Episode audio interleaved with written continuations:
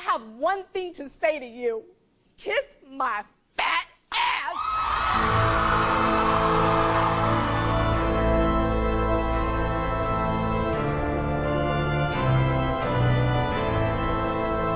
Hello, all my fellow mourners of diet culture. It is I, Emily Lubin. I'm the Grim Reaper and the host of this show. Welcome to RIP Diets, episode 19. We've got a very exciting episode this week because my conversation this week is with one of my favorite people on this planet, if not my favorite person on this planet, and that is my older sister. I have been wanting to have her on the podcast to compare notes basically of how we grew up and diet culture within our households um, and kind of hear her experience growing up and how it was different than mine and maybe how it was similar to mine. I've been wanting to do this for a while and I'm so happy that I had the chance to actually sit down with her. It was literally during her child's nap time and in the middle of her workday. My sister is a fucking superhero. She's working from home. She's a boss bitch. She runs a company and she has two kids, one of whom is doing remote school, which is quite an operation, and the other that is about a year old. And I've been going over there during the day, sometimes just helping keep everyone organized, making sure that my sister's able to work, um, watching the baby while my other nephew does his remote school. So we finally had an opportunity, a window during her busy, hectic workday. It wasn't as long as I would have liked, but that's the reality of being a working mom. I had to I had to get in there during her free window of time and then up, oh, the baby's up we have to go get the baby. And so we really didn't get to go in depth. We really barely scratched the surface, but it was still so interesting to hear from her, her experience growing up with the same parents that I did and the way that those messages were received about thinness and food and body image. Also, it was very eye opening to hear some of her anecdotes about becoming a mom and how the way that she perceived her body changed and how much importance that she placed on being physically fit changed out of necessity just based on the demanding job of being a mother. And we even talked about certain phrases and certain wives' tales, so to speak, that people say about pregnancy and motherhood that are really not true at all and don't apply to everybody. And this is something that I'm noticing more and more. I don't have any children, but some of my friends are starting to have children.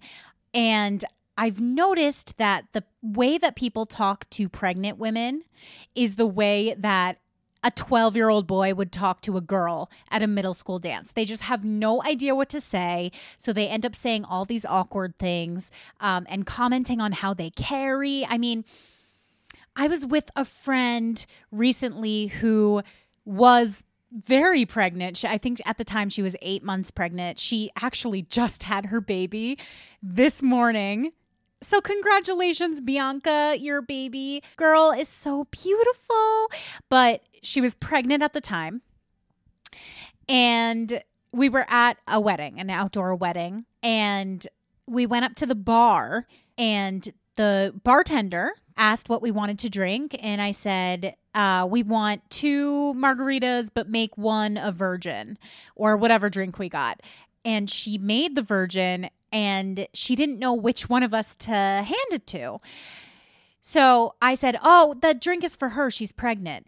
And the bartender immediately said, Oh, I couldn't even tell. You're so skinny.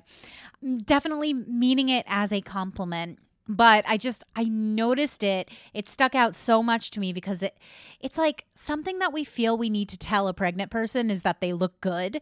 Um, and that's probably because you know pregnant women have a lot of anxiety about their body changing and we feel the need to put their mind at ease. But i find it a little bit inappropriate to talk about how much weight a woman has gained in pregnancy or how they're carrying. You know some people will say you don't even look pregnant from behind which is like the most obvious thing ever because your uterus is in the front of your body. So obviously you're not going to look pregnant from behind. And another one that I hear is, "Oh, you must be having a girl because girls take away your beauty." I don't know if any of you have ever heard that before, but I have heard it. It was said to my cousin when she was having a girl that her girl was stealing her beauty. Not only do I think that's incredibly rude to say to someone, but it's also kind of implying that we need to be in competition with each other, even our own fetus, which is extremely fucked up that you would already be commenting on the fact that your fetus is younger and fresher and more beautiful and vital than you when she hasn't even been born yet. Absolutely bananas. So we get into all of that. I have talked about my sister, I've talked about growing up with a quote perfect sister before and it's something that I I feel like probably other people can relate to just always comparing yourself to your siblings and seeing them as these perfect beings. And with my sister, it was so exaggerated because she was voted, I think, most adorable in her senior yearbook. She went to prom all four years. She always had boyfriends. She did ballet. What more can I say? yeah, she was just perfect in my eyes. And to be quite honest, she's still perfect in my eyes.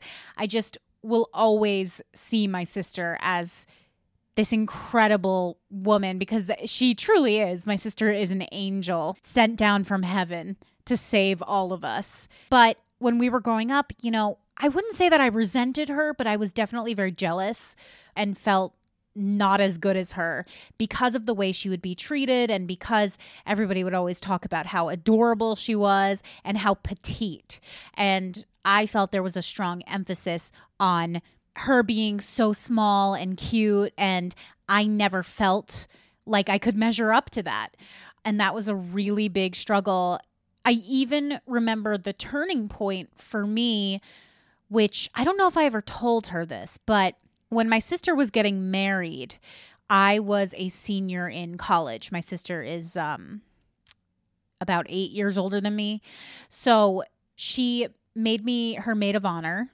I was the worst maid of honor in the history of maid of honors, by the way. And it's something that I kind of still feel guilty about to this day that I didn't help out my sister more when I was a bridesmaid. But the thing was, I was in college and I was so focused on my own thing that I couldn't really plan a bridal shower and I couldn't really plan a bachelorette party or even attend the bachelorette party because I wasn't of age. Um, and that's just a side effect of our age difference, I guess. But I have always felt like I didn't really do that good of a job and but I know that she's not mad at me cuz my sister does not hold grudges but Anyway, Melissa, if you're listening to this, I'm sorry for being the trashiest maid of honor ever.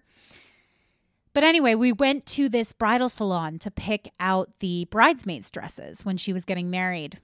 And my mom was there and she brought one of her oldest friends to the fitting. And I tried on a few different dresses. And I remember hearing my mom and her friend kind of chit chatting outside of the dressing room and they were saying things like, oh, this dress would be good for her because it's really good at hiding a belly, it's really good at hiding, you know, fat. I'm paraphrasing, but you know, the, basically they were saying, you know, this dress would look the best on her because it will hide her big, disgusting body. And it made me feel so horrible that I swear to fucking God, when I went back to school that semester, I got on my first real long term extreme diet. I ended up that semester losing about 50 pounds. And the dress that we ordered at that fitting, I ended up having to cut in half. The tailor cut the dress in half and sewed two sides together to make it fit me. And it was the most drastic change I had ever gone through, the craziest change my body has ever gone through. And it that diet was really the first diet that sent me down a path of disordered eating that lasted through my mid 20s. And I don't fault my sister at all for that. She really had nothing to do with that situation.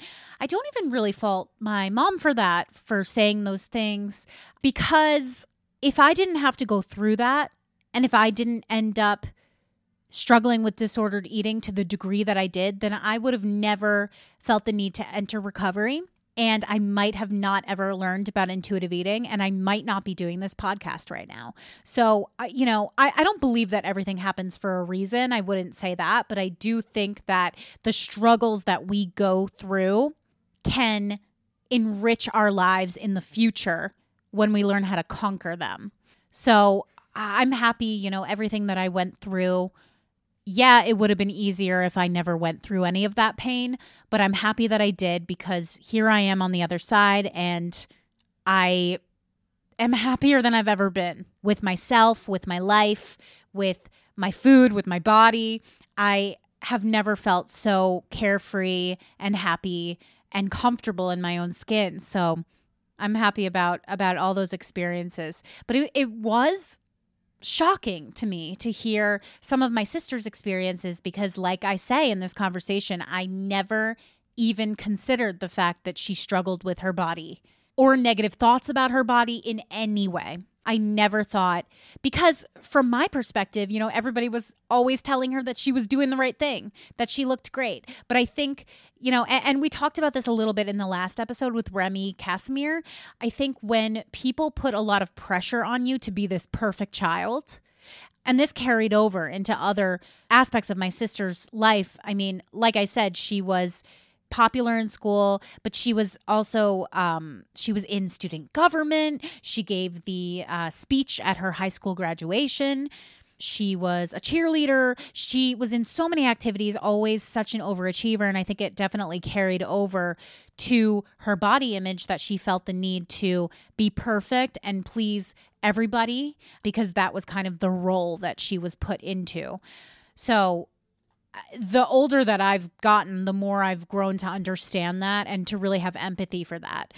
Even though I definitely had my own struggles and I have my own experience and and which was tough and I had to go through some tough things too. I have so much empathy and admiration for my sister and just how strong she is and how she was able to put on a brave face for me and she practically raised me and my brother because she was the oldest one and that's just her personality. She's such a giving generous person. And yeah i would love to have her back on so that we could talk more about this stuff because it was so much fun and so interesting to me to get her perspective so, if you have questions for my sister, either about pregnancy or post pregnancy or body image as a new mom or anything really, you can DM me. I am at Lubination on Instagram. That's L U B I N A T I O N.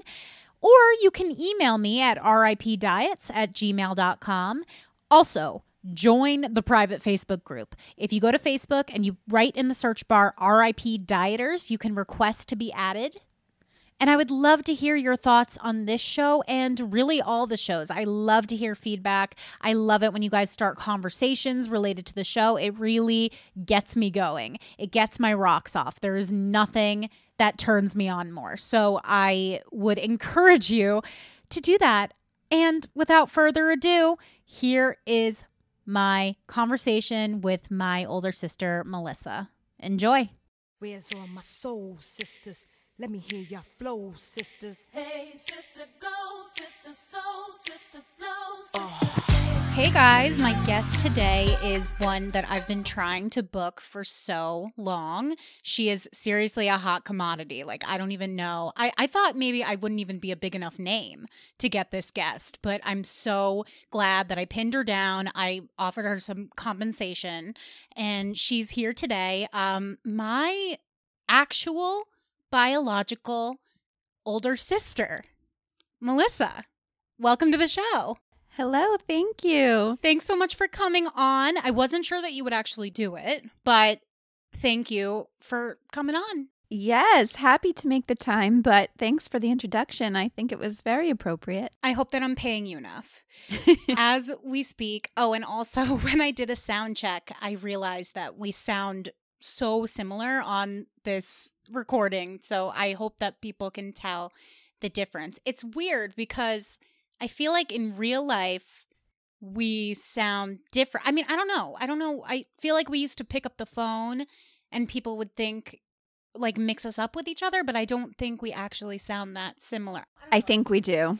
I think we might not think so, but if you ever leave me a message or I hear you on a video, then I realize how much we do sound the same. Yeah, yeah it's not just our voice, I think it's also our cadence and mannerisms and stuff. It's freaky. It's freaky. Genetics is like f- very freaky. We're all like science experiments. It makes me a little bit uncomfortable. Agreed. Actually. yes. Like, like when I realize that mom or dad like points the same way that I do, I'm like, mm, I need to change that. like I don't know. My first instinct is like I need to adjust. But you can't. But you can't. You can't escape it's it. It's so ingrained in you, which kind of ties into what we're talking about today. By the way, there is um a baby sleeping in the next room. So if you know one of us has to get up in the middle just bear with us i will we'll see how it goes hopefully he'll stay asleep but i've been helping you out watching your little baby for the past couple weeks um because of remote schooling and I won't like get into too much detail but I don't understand how you do it. I'm so tired. I'm so tired. I probably look like a dead person. I probably sound like a dead person. I don't understand. I'm like starting to reassess like do I just have dogs for my entire life or because I don't know, 24 hours a day, I can barely do 5 hours a day and not be exhausted. I know. Helping me out is an understatement. You've been a lifesaver. Um, this whole operation is only working because you stepped in to add an extra hand. So thank you. But no, no, not dogs only. It will be worth it. I promise. I don't know, man. I mean, yeah, I listen, like, I'm a strong bitch. Like, I could have one baby, but two is not. I just don't. It's not doable. It's it's so. Also, my boyfriend comes from a family of six children, mm-hmm. and I'm just like, Mhm. what must that have been like? Mhm. Like, I I don't think. Are you even a person after that? I don't know. But do you feel like? Do you feel like you've been able to maintain your identity, or do you get kind of lost in like, I am a mom now. I do mom things. Do you know what I mean? Because like the second somebody becomes a mom, now your entire life revolves around the kid. Uh, I definitely did not feel like I had completely lost my identity before the pandemic. I do feel like that a lot more so right now. It's just the moment that we're in. I do have to do a lot more. I'm here all the time. When I got out, went to work, you know, had lunches and could more easily schedule dinners with my friends. No, I still very much felt like I had my identity and being a mom was adding to and enriching that identity. But um, as of late, yeah, it does feel different. Um, but I'm hopeful that it will it will go back um, to to a little bit more of a happy balance eventually. Yeah. Well, it's hard too because when you go into I when when you go into work every day, it's hard to not see them for the whole day. So I guess it's kind of a trade-off. Like if somebody would have told you a year ago that you could stay home all the time, you probably would have jumped for joy. But now with the situation that we're currently in, it's not such a fairy tale. Exactly. Exactly. I w- love being home with them, but home under these circumstances is not ideal for anyone. You know, you're a kindergartner learning at home only, not having a classroom environment and being so responsible for their learning is very hard. Um, but seeing them more is is awesome, and so yeah, trying to enjoy it while um, still knowing it's very hard and trying to give myself a break from not being able to do it perfectly or even well. no, you're doing you do such a great job. You have so much patience. This woman I do have a lot of patience. This woman has more patience on her worst day than I do on my best day. But I'm working on No, but you're amazing with kids. That's the thing. It's I think you know more about how to handle it. Well, now Oliver's 5, so a 0 to a 5-year-old than than a lot of people with kids do, but um yeah, You heard it here incredible. first, folks. well, certainly than I did when I first had a baby. You now have learned everything. Yeah, I mean it it really is a skill and a lot of people don't have it. So, I feel like I feel good. You should. But yeah, who knows? Who knows if I'm even fertile. Anyway, let's we're going to circle back to that, but I kind of want to I kind of want to go back to the beginning. I thought it would be interesting to have you on the pod because obviously I talk about my personal experience growing up in the household that we did and and whatever, but I know for a fact that you had a slightly different experience and I would love to know, you know, how you felt about um the culture around food and body image in our house when we were growing up. Yeah, I would say that, of course, our individual experiences were different. Um, and you might think that the message might have been very different for you than it was for me.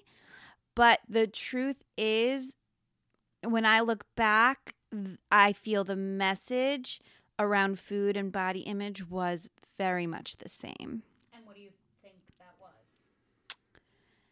Um, I always had a fear of being fat, getting fat, gaining weight. Fat was bad, skinny was good.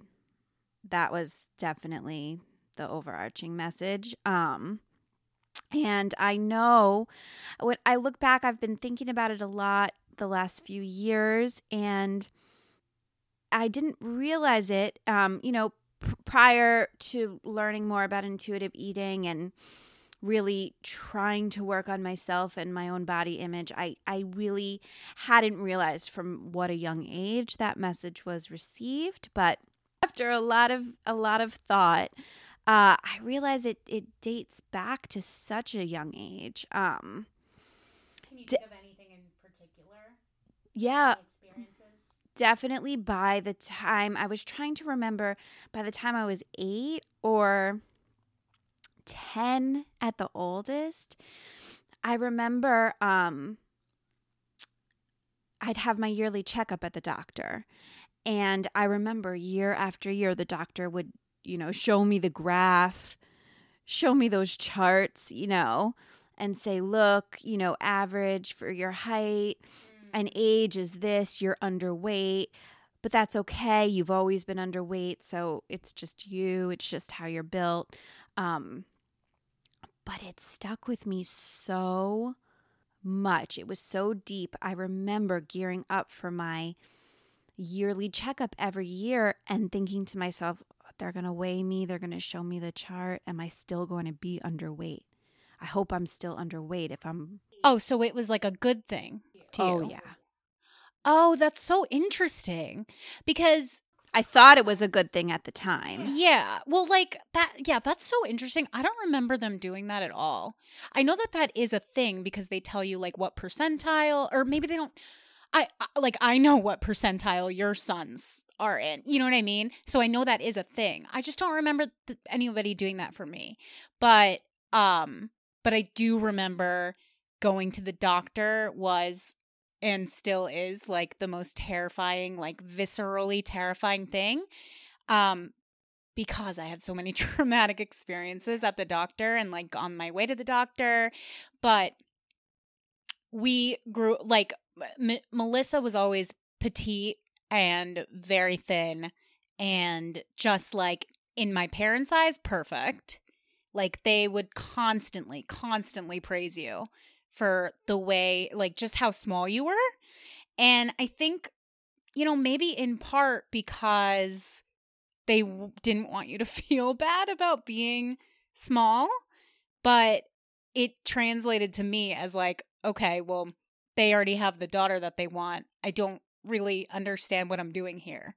Like, what is my purpose here? Which might sound weird, but that's like how I took it. Was like, they already have the daughter that they want. And I was so not that. I was always taller than the boys and I was always bigger than everybody else that I knew. So it was kind of like it it felt it definitely felt like you were the favorite. I know. I mean, definitely. I can see how you felt that way. I know it was not, you know, they already have the one. What am I doing here? They wanted even more, you know, love and awesomeness. And, um, yeah, I think, you know, it goes deeper. It definitely goes deeper. Our parents got divorced when I was like a year old.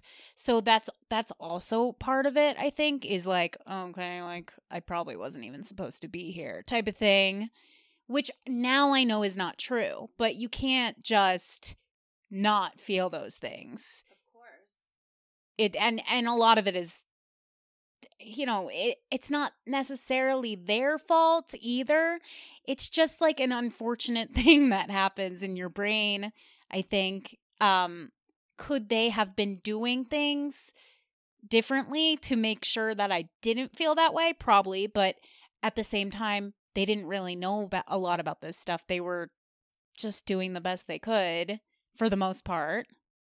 So, but it's interesting. It's interesting because I didn't think I just never thought that you like w- necessarily worried about food and body and stuff like that. I just never thought that that was something that you had to worry about.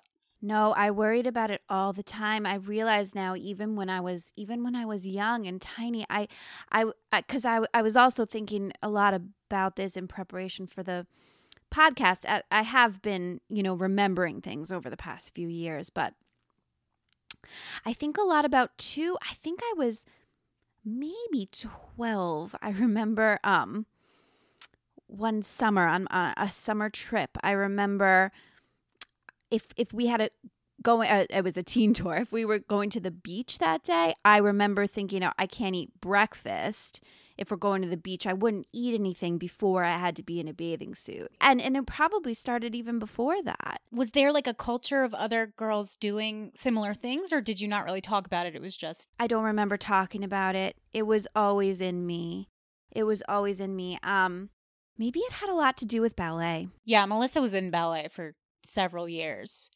I think a lot of it was uh, uh, like a lot of it was modeled behavior because and I don't want to like I don't want to like shit talk people too much because they might hear this, but it's not like and I've had to wrestle with this so much like how much do I share? Like I, obviously I respect everybody in my family. I love my family very much. But this this podcast is very personal to me, so I'm kind of like I'm going to share things from my perspective, the way that I saw them and I'm not saying anything that's not true to me. Um so that's kind of how I think about it, you know? But for me like a lot of my food behavior was modeled by our mom. And she always had weird rituals around food. It used to be like kind of a joke that she hid food under the bed. We would laugh about it, joke about it all the time. I don't really remember her eating breakfast. So, like, you know, like I remember her being a nighttime eater. Like, she would eat at night. She didn't really eat during the day. Um, which is definitely something that I harbored like into adulthood is like, okay, try not to eat during the day and then you can eat at night and not be nervous about how much you eat. But really that would backfire on me and then I would binge at night, which like created a whole cycle. But I when I think about like the origin, it goes back to like what I would see mom do. Yeah, I'm sure. I'm sure of it. It's funny. I don't I don't have a lot of memories about what her eating or behaviors were like. I, I'm sure that you do, and I realize that you would probably have keyed into that and remember that more. It's more for me all of the anecdotes about her. You know, Oh, she can eat a whole package of Oreos in one sitting and never gain weight. Oh, eh, something that has been repeated to me over and over by several different family members is oh, she gave birth to you and she left the hospital a week later wearing her pre maternity jeans. Ah! That's one. Yeah, she said she only gained 15 pounds when she was pregnant with you or something. But that she ate muffins and ice cream every single day. Yes, yes. Oh my God. They say that Melissa was made of muffins and frozen yogurt.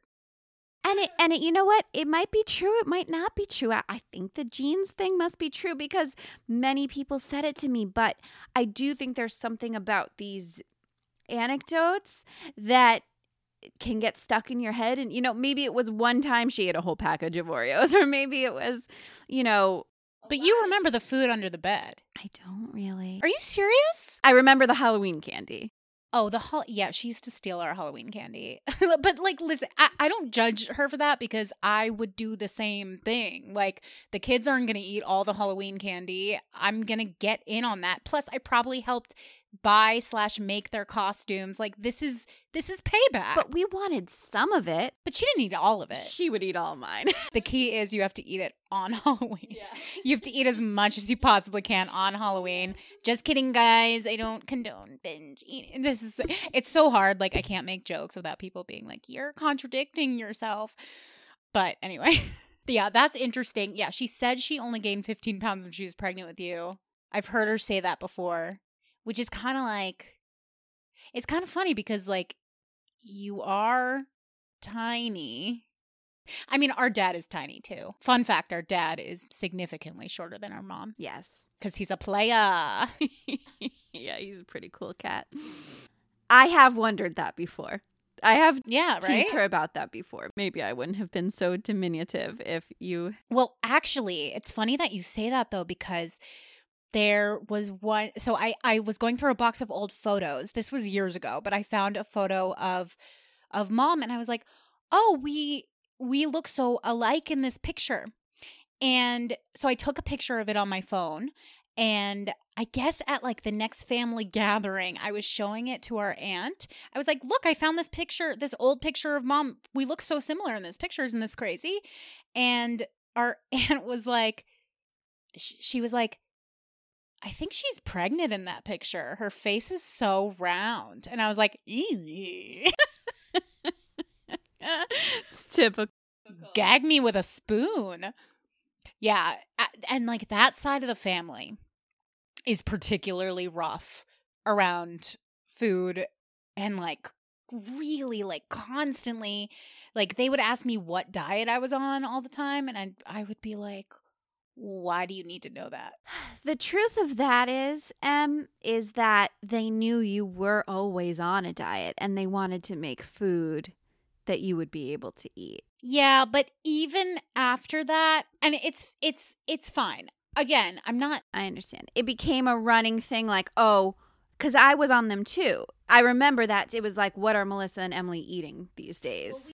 Well, we also like we all did South Beach together. Like mom, the the, the three women of the house would go on diets together and they never would last for very long. But like I remember that one that we went on South Beach and it was just like ricotta and almond extract and like vanilla extract, like different flavorings on ricotta cheese for A lot of. Splenda. Splenda, and then like either scrambled eggs or scrambled egg whites. I'm not sure. What I do know is that we lost weight on that diet, but we, my cholesterol was super high. I went for an annual Oh, checkup yeah. and I had high cholesterol as a 22 year old. That's so. So what did I? I'm like hesitant, but what did the doctor say to you? Like stop, get off this diet. Yes. Yeah, that's so crazy. Yeah, you were so young too. Yeah. It was a lot of cheese and, uh, I mean, it's kind of like what Atkins or like what keto is, Mhm. you know, very similar. This it's like a a trend of like the low carb. It it really was like zero carb. I mhm. because I, I swear to God, all we ate for two weeks was scrambled eggs, turkey bacon, and ricotta cheese. Like I don't remember Mhm. anything else. so sad. and it's crazy because like after a while, you start to really crave that ricotta cheese. But now I can't eat ricotta cheese. I like believe I it. couldn't eat ricotta cheese at all for like 5 years after that. I believe it. So I I want to go back to so like I know throughout your 20s you kind of were always dieting, always heavy into fitness, had a personal trainer, felt a big pressure to like stay thin, stay tiny, and then you had kids and it kind of changed because you didn't have all the time in the world to like focus on what you're eating and focus on your fitness and and also you probably realized like that wasn't so important but i'm curious what has happened since having kids like what how has your perspective changed and has it presented any problems also Yes, definitely a lot of problems. Um, in terms of body image and um, being comfortable in my body. Um, yeah, I I definitely did um spend a lot of time and energy. I'd say pretty much all of my free time outside of work. Uh in my 20s focusing on what I was eating, exercising, what the latest workout trend was. Um, and I look back now and I wish I had not spent all of my free time in such a special time in my life worrying about those things. I think that um I mean you touched on it earlier when you your entire identity is very wrapped up in this definition of yourself as being small. The pressure I felt to stay small was immense. Um it, and I didn't understand during that time, you know, I'm in my 20s now. I'm not still in high school. I'm not going to weigh what I did weigh in high school, but I still felt that I should and I was always striving to get back there and you know, I could say at the time whatever I loved being strong or I loved being fit or I which like both things can be true Yes. also I enjoyed working out, which that part was true. I, I did love it and I do still love it. But the truth was I really only cared about being skinny. Yeah. Um I I never really cared what my if I was healthy, great. If I wasn't great, if I was skinny, that's what I cared about. Yeah. And um and so to then go into my 30s and in my early 30s get pregnant, have a baby, um yeah, it, it really sent my whole self image into a tailspin. And um not so much when I, while I was pregnant because I stayed very active and I stayed very focused on what I was eating, not mm-hmm. not to my detriment. I remember um there's one story I always tell which is I was pregnant um with my first son and I was committed in my mind. I will not I will not waver from what my diet pre-pregnancy was. I will stay on it. I will um I I, I won't change my eating habits just cuz I'm pregnant. I'm to have a healthy pregnancy. which just for the listeners again very strict like you would eat very um you would pretty much eat the same things like all the time but very like very like 2000s idea of like what was healthy like lots of salads lots of quote lean protein maybe like low grain cereal like like yes, yes. ezekiel like that kind of thing like it yeah. it was and those foods are still popular i'm not saying they're they're not but i think now we're moving a little more towards like high fat and things like that but th- at the time it was just like a lot of greens a lot of like chicken Oh, for sure. Yes. And um I definitely subscribe to the whole quote unquote clean eating thing. Definitely like I look back now and I know it was orthorexia and um you know just familiarizing myself with, with what that is now and recognizing it but um yeah definitely and so so you know here i was on my i thought my straight and narrow path and and you know to pregnancy eating righteousness and um i for a week could not stop thinking about chicken parm and pizza. Chicken parm and pizza. Over it that i would i couldn't concentrate on anything else. It was around and around in my head for a week at work coming home but i wouldn't let myself eat it. Night after night i wouldn't let it myself eat it. Come friday night I said, I am going to order myself a pizza, a whole pizza Uh-huh. and a chicken parm, and I'm going to eat eat as much of it as I want. And I ate it, and I swear to you, I felt so much better the next day. yeah, you scratched the itch. I still felt pregnant, but I felt like I had more energy. I wasn't shaky. I didn't feel weak. I didn't feel tired. And I I think back on that day a lot. Yeah. I yeah, I've heard you tell that story before. I uh, side note, are pregnancy cravings real? Like do you get like these crazy cravings when you're pregnant that you don't normally have or is it pretty much the same? I think everyone is different. I think they are real. For me, um, I experienced them exactly like that, what I just described, once in the first pregnancy and once in the second pregnancy. I thought of this food item and I thought, if I do not eat this, I'm gonna die. this the second um, pregnancy. It's a good thing you ate it then. I learned for the second time around it was pad thai. oh, so good. And I ordered it and I ate it and I was fine. I never thought about it again for the rest of the pregnancy. wow. I know. That's incredible. Also, like I've never I'm trying to think I don't think I've ever seen you eat chicken parm. So I guess it is real. Yeah. Like that's not even a normal food that you would like.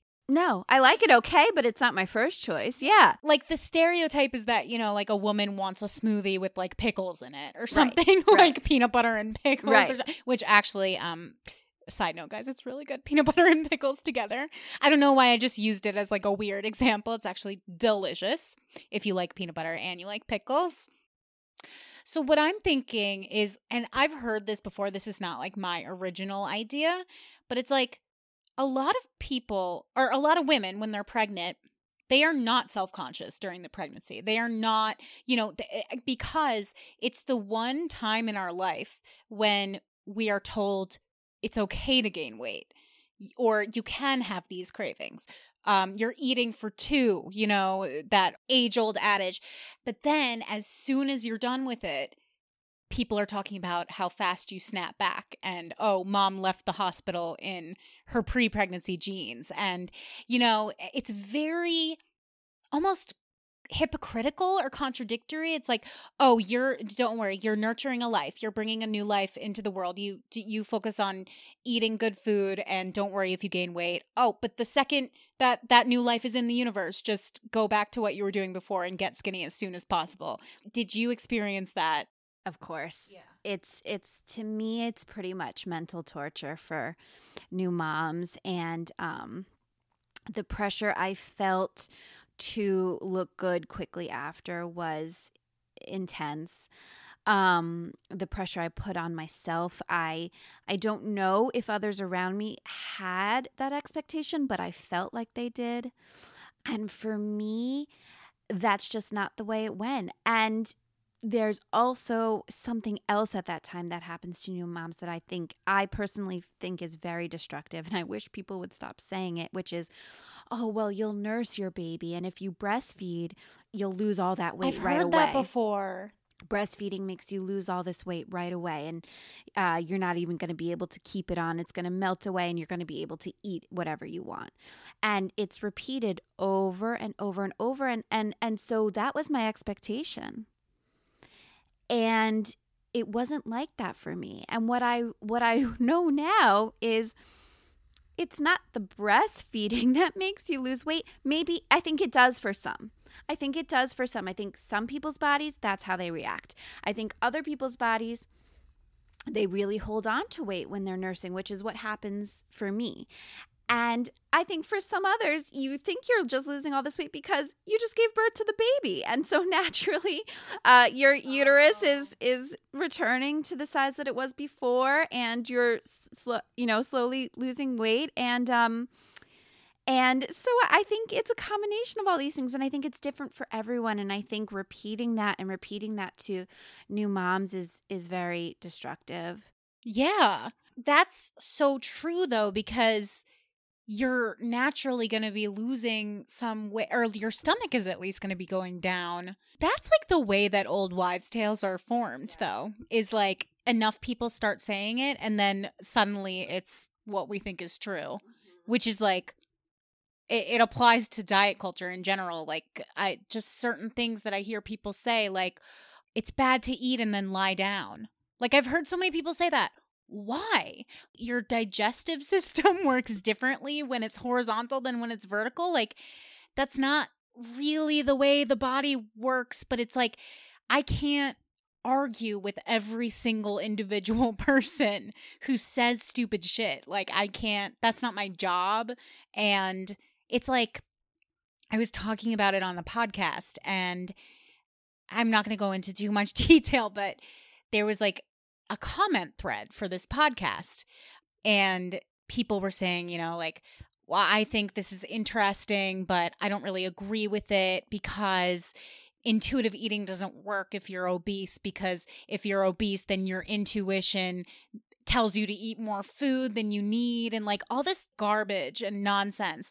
And I have to separate myself and be like they have to be them and you get to be you and you get to live a more enriching life knowing the truths that you know and maybe they never will and that's unfortunate but it's not your job to educate everyone.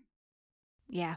We do we need to wrap up because the baby's crying but i could talk for another hour but unfortunately we can't. So do you have any closing thoughts uh, I guess I uh, yeah, I have a lot more thoughts, but um, well, I'll have you on again. I'll Yeah. have you on any. It's like it means I have to do less work. So that's good. Yeah, I definitely have, you know, more thoughts about, you know, the post pregnancy topic we were talking about and just um yeah, when you say, you know, what has changed since then, I really would say, you know, with my after my first pregnancy, I raced to get back, you know, back in my jeans, back down Yeah. to size and whatever I perceived as, you know, back and stroller Pilates and that yes, yeah, stroller kickboxing, all of that stuff.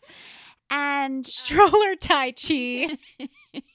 yes, all of that stuff. And um Get you a stroller that can do both. Sorry, I'm distracting you. That's okay. It's yeah. Running strollers. Yeah, the whole the, all of it and and it definitely took away from me being able to enjoy that time. And so the second time around I I tried not to worry as much, but it was very hard and it's only over time and I hope it will grow more and more with time that I I can just appreciate more what my body does and what it did rather than what it looks like at any given time. And I think I think I achieved that somewhat after my second pregnancy, but I definitely always am striving to learn more and and embrace it more and more. Um, but it's hard. Yeah. Well, you still look fucking fire. That's nice of you to say. No, seriously, you look 20 years younger than you actually are, which is saying a lot because you're 37. So that's. I only wish that I, if I have a child one day, that I look half as beautiful as you as a mother. I love you. I love you too. That's so nice. Thank you for having me on. Thank you for coming on. Burner now. Another one bites the dust. Uh, I hope you all enjoyed that conversation with my sister Melissa. Like I said, we could have gone on longer. We barely scratched the surface on the childhood stuff and we kind of got into the motherhood stuff, but then the freaking baby woke up. So uh, I had to go tend to the baby. But like I said, that's just the reality of being a working mom, you have to wear many hats and work within a very strict schedule and uh it be like that sometimes but i am going to have her back on again purely because it was so much fun and i would love to hear your questions and yeah, I hope you all have a fabulous week. Stay away from diet culture. It is the fucking devil. And stay positive. Just say some nice shit to yourself this week. Look in the mirror and flex that ass and give it a smack and say, Hey, ass, I love you. You're fucking bomb and you're hot as hell. And that's it. Peace.